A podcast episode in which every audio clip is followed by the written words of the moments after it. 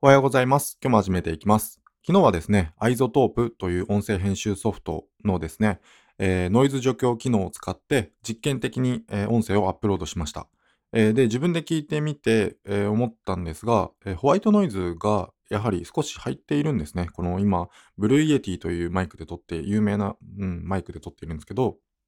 やっぱりホワイトノイズ入らないよって言ってても、やっぱりこれマイク単体だけで撮ってると入ってましたね。よく聞くと。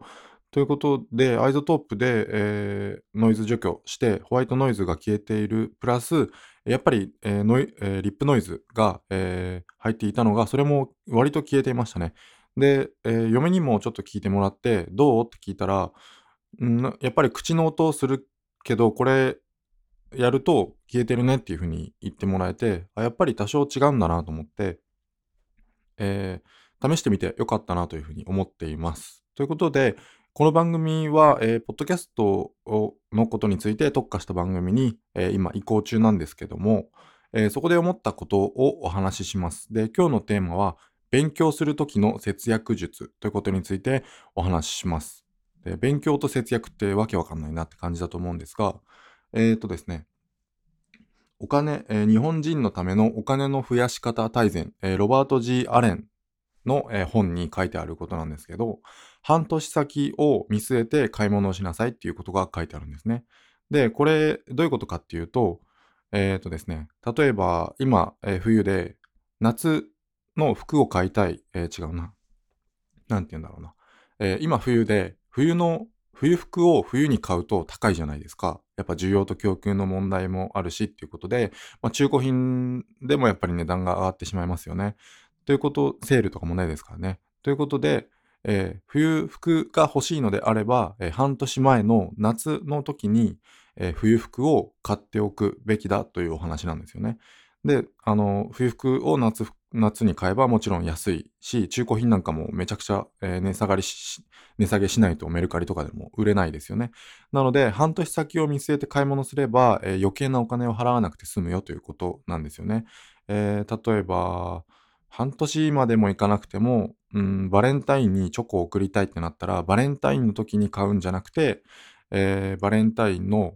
前もってですね、全然まだイベントとかやる前の段階で、えーなんかこう材料とか集めたり、えー高めのお店行って買ってみたりとかした方が、その無駄なイベントにかかる、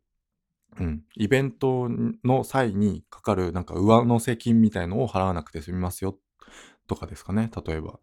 うん、という感じなので、えー、Amazon で言うとですね、キーパっていう KEEP って書く、キーパ、ん ?KEPA かな？キーパっていうなんか拡張機能があるんですよね。で、パソコンでしか見れなくて、こうやってパソコンを下に下げていくと、グラフが見えるんですけど、そのグラフに、あの、1年間通した、1年間とか、まあ、過去ずっととか、えーそういった期間の、えー値段の変動を見ることができるんですよね。で、この商品はこの時期に安いから、えーこの時期に買おうみたいな。うん、まあちょっと、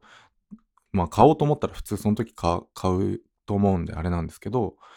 うん、そういった値段の変動を見ることができるんで、えーまあそんなに急ぐ買い物じゃない時なんていうのは、えーそのキーパーを使って値段の変動を見て買い物するっていう方法も取れますよね。で、あの本題に戻りますと、えーテーマである勉強する時の節約術、え ー節約節約術なんですけど、えっ、と、えっ、と、何話そうとしたんだっけな。えっ、とですね、今私、ポッドキャストに特化しようと思っていろいろ勉強してるわけなんですよね。で、それがすごく多岐にわたるんですよ。えー例えば音声配信の背景とかメリットを理解することだったり、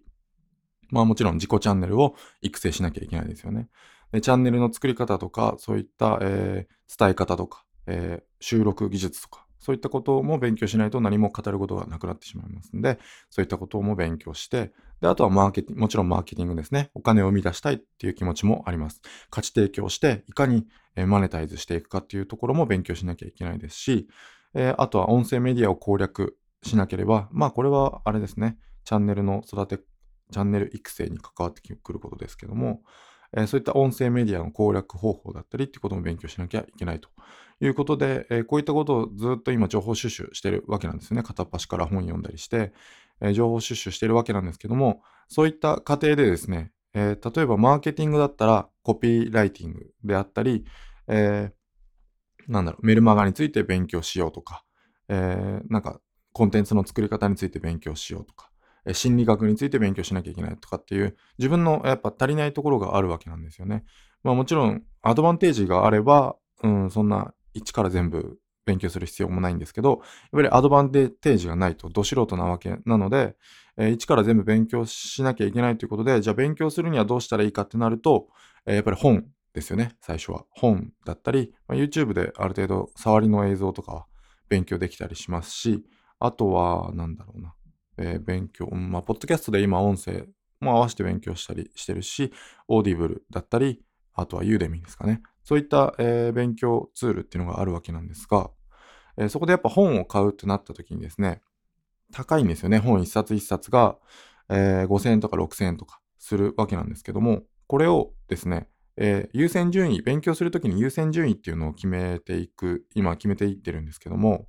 えー、その優先順位が低いもの、低いというかまあ、ちょっと今すぐではないかなっていうものについての、例えば本、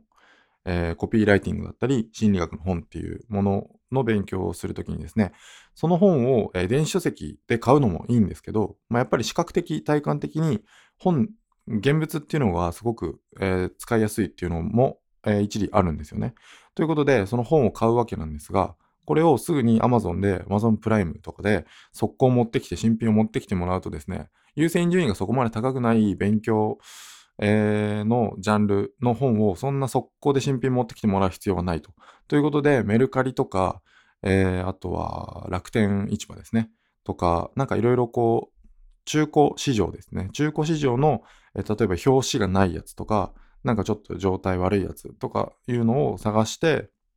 まあそんな一冊についてささっとですね、3、4分でこう何個かのサイトをはしごしてですね、コピペして、どんどんどんどん検索していって、まあその時にあれば、えー、配送が例えば1週間後とか、2週間後とかなってても、えー、半額以下で買えることなんてザラなんで、えー、そういったことで、えそういったように本をですね、検索して購入するということが、え勉強する時の節約術ということですごく有効なんじゃないかなというふうに思いました。やっぱりお金っていうリソースは限られてきますし、えー、やっぱかけるとこにかけたいんですよね。コンテンツは節約することできないですし、えー、自分のその、なんていうんですかね、理想、限られたリソースをどうや、いかに、えー、学びにつなげて、で、それをアウトプットしていくかっていうことになってきますんで、えー、っとですね、なんか、音声 UX みたいな本あったんですよね。すごく音声に特化した、なんか、うん、すごく、